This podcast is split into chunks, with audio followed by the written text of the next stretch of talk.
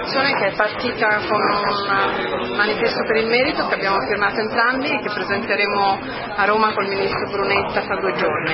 Oggi abbiamo firmato questo accordo che prevede una collaborazione per Expo 2015.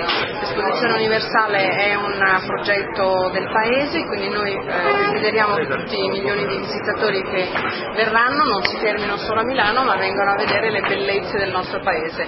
Ragusa è patrimonio dell'UNESCO e quindi siamo felici che possa utilizzare questa opportunità.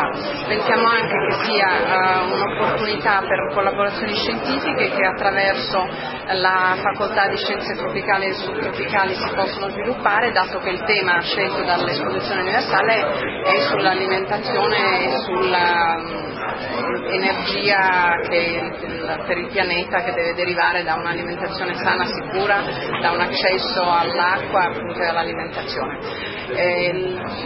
L'altro tema che possiamo sviluppare è quello di favorire rapporti e relazioni economiche con nuovi mercati, e quindi diciamo che ci sono davvero tante possibilità sulle quali collaborare insieme, perché questo evento sia davvero un evento positivo per tutto il Paese.